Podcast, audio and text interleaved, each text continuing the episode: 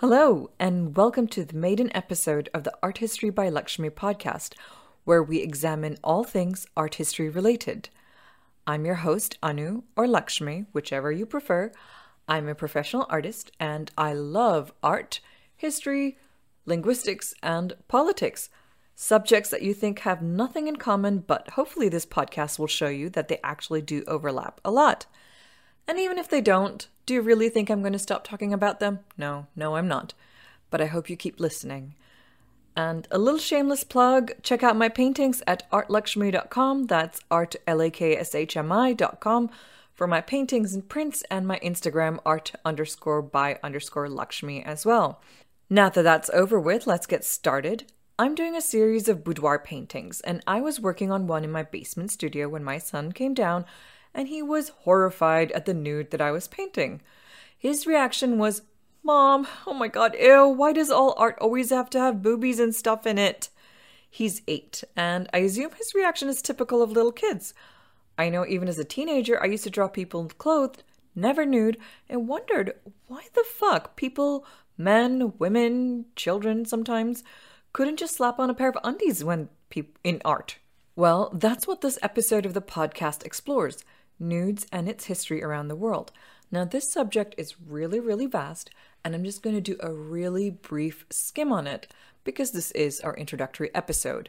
In following episodes, I hope to go and do a lot of in depth examination of the subject. So let's first travel to the Upper Paleolithic, which takes us to about 50,000 to 12,000 years ago. We find these limestone figurines that fit into the palm of a hand, and they are female figurines with large breasts. You can tell details on their vulva, and these figurines have big bellies that could possibly be a sign of pregnancy. They show very voluptuous women, and they are called Venus figurines, even though they have no connection whatsoever to the goddess Venus. They refer to her because historians assume that these figurines showed the ideal of beauty back in the day, so of course, Venus is an apt description. Two very notable figurines from this time period are the Venus of Hohlefels and the Venus of Willendorf. Archaeologists think that they may be symbolic of security, success, and they may even represent a mother goddess, some archaeologists even suggest that these figurines depict a supreme female creator just because they are found over a large area and a prolonged period of time. While there are some male figurines that surface, the overwhelming majority are female, and even the ones that are ambiguous, where you can't really tell is it male or female, they contain strong female attributes. Some of these figurines have little holes or perforations in them, which suggests that they were made to be worn, maybe like a talisman or something. And at least one figure has a hollowed out back, so maybe it was attached to a stick or a pole, who knows. So let's take a look at the clothing aspect. Then, couldn't they have bothered with some furry lingerie perhaps? What was the clothing like in the Upper Paleolithic era, and was this normal or was it out of the ordinary? Was the nudity expected? From what I gather, in the Paleolithic, nudity wasn't that terrible and was kind of normal. A lot of hunter gatherer tribes today still don't possess negative attributes when it comes to nudity.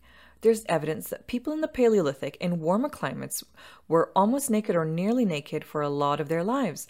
They used to paint their bodies with mud, charcoal, and ochre. Once these were dry, the coatings would protect them from winds, scratches, thorns, and sun. There were also needles recovered from the Paleolithic era, which were made of bone. This means that people were probably sewing things together in that time. They wore clothes that weren't just made of animal skins. People wore clothes that were of woven fabric back then. There were grass fibers, headbands, belts, grass skirts, and such. And the women who had a lot of these clothing, or at least had more than the others. They probably enjoyed a high status in society considering these items were of great value. How often can you have a grass skirt made? Not very often. It takes a lot of resources to find the fibers and to make them into a grass skirt. So, what does this say for clothing in this era and how it relates to the nudity in art? Well, nudity was pretty commonplace. And these figurines, while they're naked and they don't have that much clothing on them, they do serve a purpose. The nudity has a strong link to fertility, sexuality, beauty, and even spirituality. Let's leave the Paleolithic and fast forward to ancient Egypt. Ancient Egypt is a really vast subject, and like I said in the beginning, I'm just skimming through everything and I'm just going to give you a brief analysis, like a brief overview of everything. And if you have a particular subject you'd like me to discuss in a future podcast pertaining to any of these periods or even periods I haven't mentioned, feel free to let me know. So, what was the clothing like in ancient Egypt and why was nudity depicted? Well, to understand that, we have to know that fashions in ancient Egypt changed very little from the beginning of the civilization to the Middle Kingdom. Ancient Egyptians wore a minimum of clothing. Men and women of the lower classes, they were commonly bare chested and barefoot. Even women were bare chested. They wore a simple loincloth or skirt around their waist, and slaves and even laborers were also nude or wore loincloths. Nudity was not considered taboo, instead, it was considered the natural state of being. Children, for example, went without clothing up until puberty, and even women entertainers performed naked often. And as time progresses, the fashions changed, and upper class women wore elaborate dresses and ornamentation which covered their breasts. And this is where we get a lot of our modern depiction of ancient Egyptian fashion from. So, in all, we can just say that nudity had no taboo associated with it, again over here, and the art just replicated the reality. So, we're going to switch from ancient Egypt to ancient India. To understand the attitudes towards nudity in ancient Indian art, we have to delve a little bit into the philosophy over there in Hinduism and Buddhism and such. A nude person or deity is someone who has no attachment to the body and one who is an embodiment of the divine. Women were not associated with temptation, but instead with fertility, abundance, and prosperity. This is a theme that we see replicated elsewhere as well. Women were not associated with temptation or sin or fall from grace, but instead with fertility, abundance, and prosperity. And sexuality itself is not viewed as something bad, it's viewed as something as a way to get closer to the divine.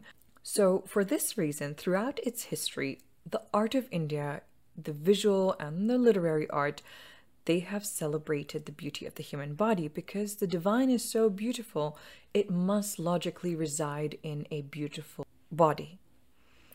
For example, if you take the Ajanta caves, it is replete with paintings of Buddhist lore, but the Buddha, after he has found enlightenment, he is not in a monastic, sparse environment, but he's in a courtly environment like the one he grew up in. The women and men are beautiful and beautifully clothed. They have they're opulent and they have beautiful jewelry.